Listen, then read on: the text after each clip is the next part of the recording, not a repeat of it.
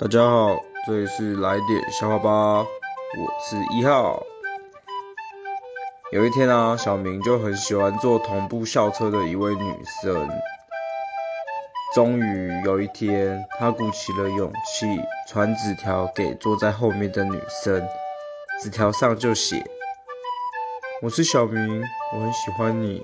如果你愿意跟我做朋友，请把纸条传回来。如果你不喜欢我，请把纸条丢到窗外去。”不一会儿，女生把纸条慢慢传回来了。